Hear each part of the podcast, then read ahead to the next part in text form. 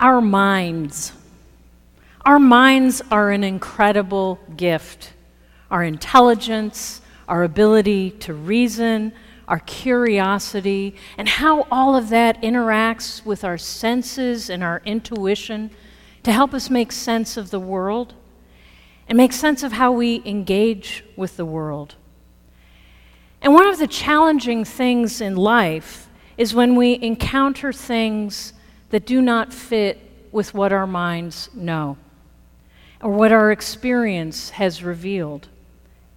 And even more challenging, how do we wrap our minds around these things that we may be learning and experiencing when they don't fit with cultural norms, when they don't fit with accepted wisdom, be it in academia, culture, society, or even our families? Now, there's a huge place in my heart for people whose faith inspires challenges to prevailing wisdom that may deny the dignity of other human beings. In my own family's walk with my brother, who, has severe mental illness, I had the privilege of meeting some elderly women who, in the 1960s, had the courage to challenge psychiatry and medicine as a whole. See, at that time, schizophrenia was understood to be caused by schizophrenogenic moms and absent dads, but it really was these schizophrenogenic moms. Moms who alternated between being incredibly loving and then incredibly cold and withholding. These women got together discovered that they all didn't really believe they had caused their children's illness. And they started a rebellion. And that rebellion ultimately led to complete overhaul of our understanding of schizophrenia and major mental illnesses. Because it was believed that the swings these moms had would induce fear, paranoia, abnormal behavior, and ultimately delusions. But these moms knew that they had been loving. So they were the first to stand up and boldly proclaim, No, I am not schizophrenogenic, thank you very much. And their support group that they founded, just four, five little people, people like us, that support group quickly grew into an advocacy group, and word of mouth spread across the nation really quickly. Within a year, there were groups of these parents, lots of moms, some dads, all over the country. And think about it in the age of no internet, how does that happen? It happened because everyone was harboring this secret shame of having a mentally ill child and they knew someone maybe in another city, who knew someone in another city, who knew someone in another city, and these people organized. Now, one of the first activist moms got her courage to stand up thanks to her deep faith. She was a devout Catholic, and she has seven children. And she simply asked, If I'm such a bad mom, how come only one of my kids has schizophrenia? How come all the others are fine? Her faith in her experience and the God given witness of what she was living in her life gave her the courage to step forward with what she knew in her heart. There's something wrong with my son Steve, but it has nothing to do with our parenting. So, how do we start conceiving convincing other people to even start conceiving that the world as we know it may not be what everyone thinks. And this tension between what is commonly known versus what is actually at play is being reve- at play before us. This tension is reflected in today's gospel. Jesus, who we know today to be the Son of God, thanks to scriptural witness, thanks to 2,000 years of Christianity, Jesus at the time proclaimed, I am the bread of life. I have come down from heaven I am from God. I have seen God. And the reaction of the crowd at the time was seriously? Is this not Jesus, son of Joseph, whose father and mother we know? Whose father and mother we know. Jesus was challenging their understanding of who can come from heaven. And the crowd is complaining. Jesus can't come from heaven, he comes from the mother and father we know. And this knowledge was rooted in the crowd's faith and their faithfulness. It was rooted in what they had learned and been taught and knew from Scripture and from centuries of Jewish tradition. And it was blasphemous to claim that you were from heaven. Only God is in heaven. Only the Messiah will come from heaven. The truth of who Jesus is was being revealed in words and actions, but was only be understood ultimately after his crucifixion, death, and resurrection. Would only be understood after the cross.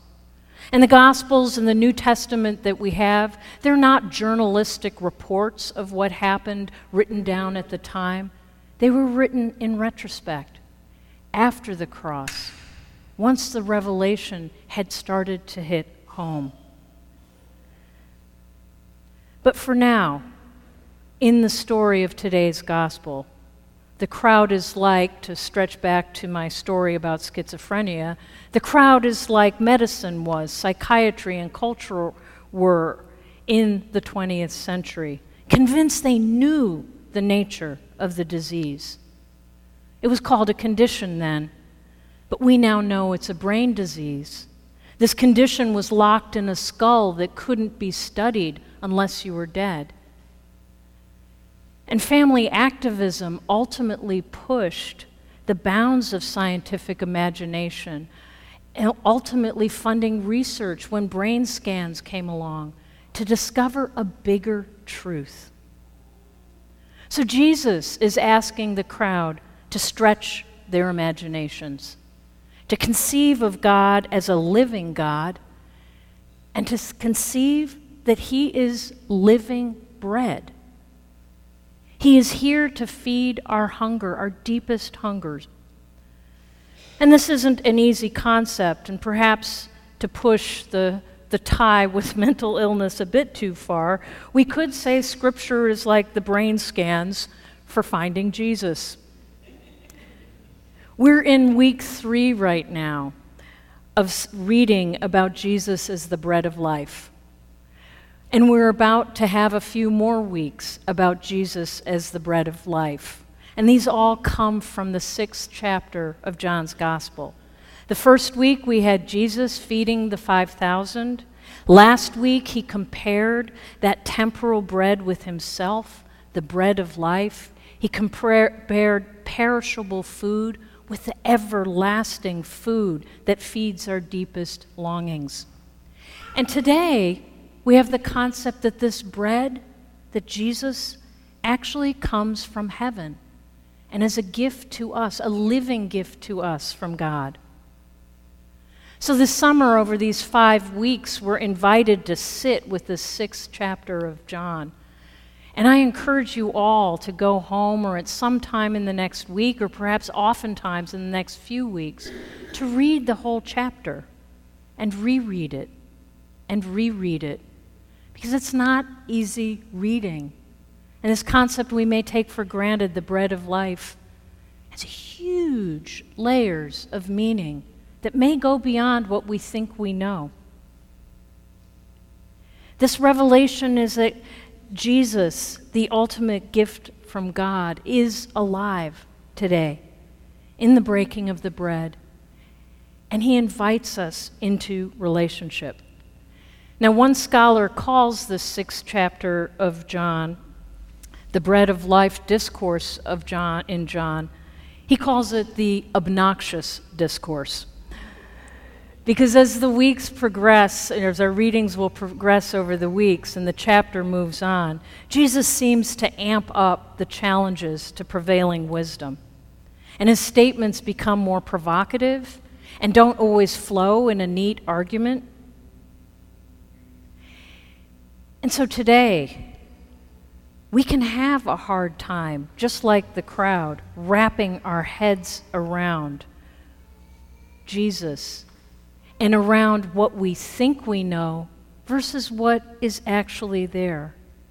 What is actually there about the saving power of His love and how God's love is present today, feeding our hunger and providing us with the fuel to go out and do God's work, to go out and bring creation back into the loving, life giving purposes for which God created it.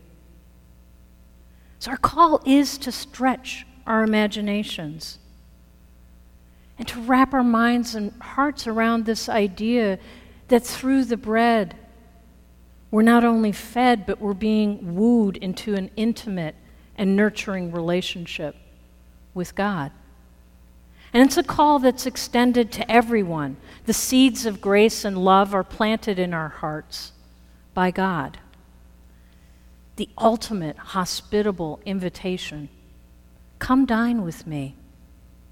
Whoever eats this bread, whoever believes in me, will live forever. Whoever takes Jesus into our deepest selves, we will live forever.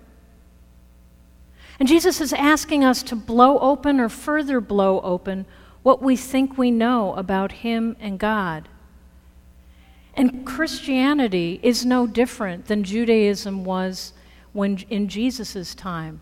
We've had things we know are true and that we have done as a faith tradition that are so far from God's truth.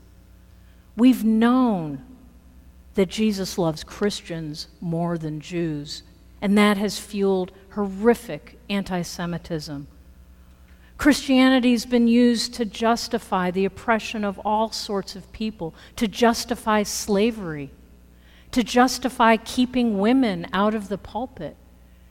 It's only through engaging our minds and challenging what we think we know that we can crack open, like the Episcopal Church cracked open, to say, yes, women can be ordained. Yes, LGBTQ people are not horrible sinners. We're going to ordain them, we are going to consecrate marriages. We are going to bless every human being. We're invited into this relationship with God and to believe. Whoever believes in me will never be hungry, Jesus says. Now, one scholar notes that the Greek word, which is translated as belief in John's gospel, it's a word pisteu, is a word that was more commonly used to refer to a trusting relationship, not to a set of a laundry list of convictions, but to a trusting relationship. And what if we were to look at that Whoever believes in me will never be hungry. What if we were to blow that open and say, Whoever enters into a trusting relationship with me will never be hungry? Jesus, the bread of life, is a proclamation that's all about trusting a relationship, cultivating a relationship between our humanity and the divine when we feed on the bread of life, when we come up here for communion, we're bringing up our trust, however tentative or however well developed. And we are opening ourselves to this bread and this relationship with God. So, what things about who we think Jesus is? What things about the saving, transforming, and life giving love of God what things do we need to blow apart? What rigidity or resistance might we be clinging to that's blocking us from a life giving relationship with, with Christ. For this is what is proclaimed as a relationship that endures forever, sustaining us, blessing us, and reforming us into the loving image and likeness of Christ, so we can go out into the world as bearers of Christ's light. This is an invitation for all of us. Come, trust, feed. I am the bread of life. Whoever comes to me will never be hungry, and whoever believes in me will never be thirsty. Amen.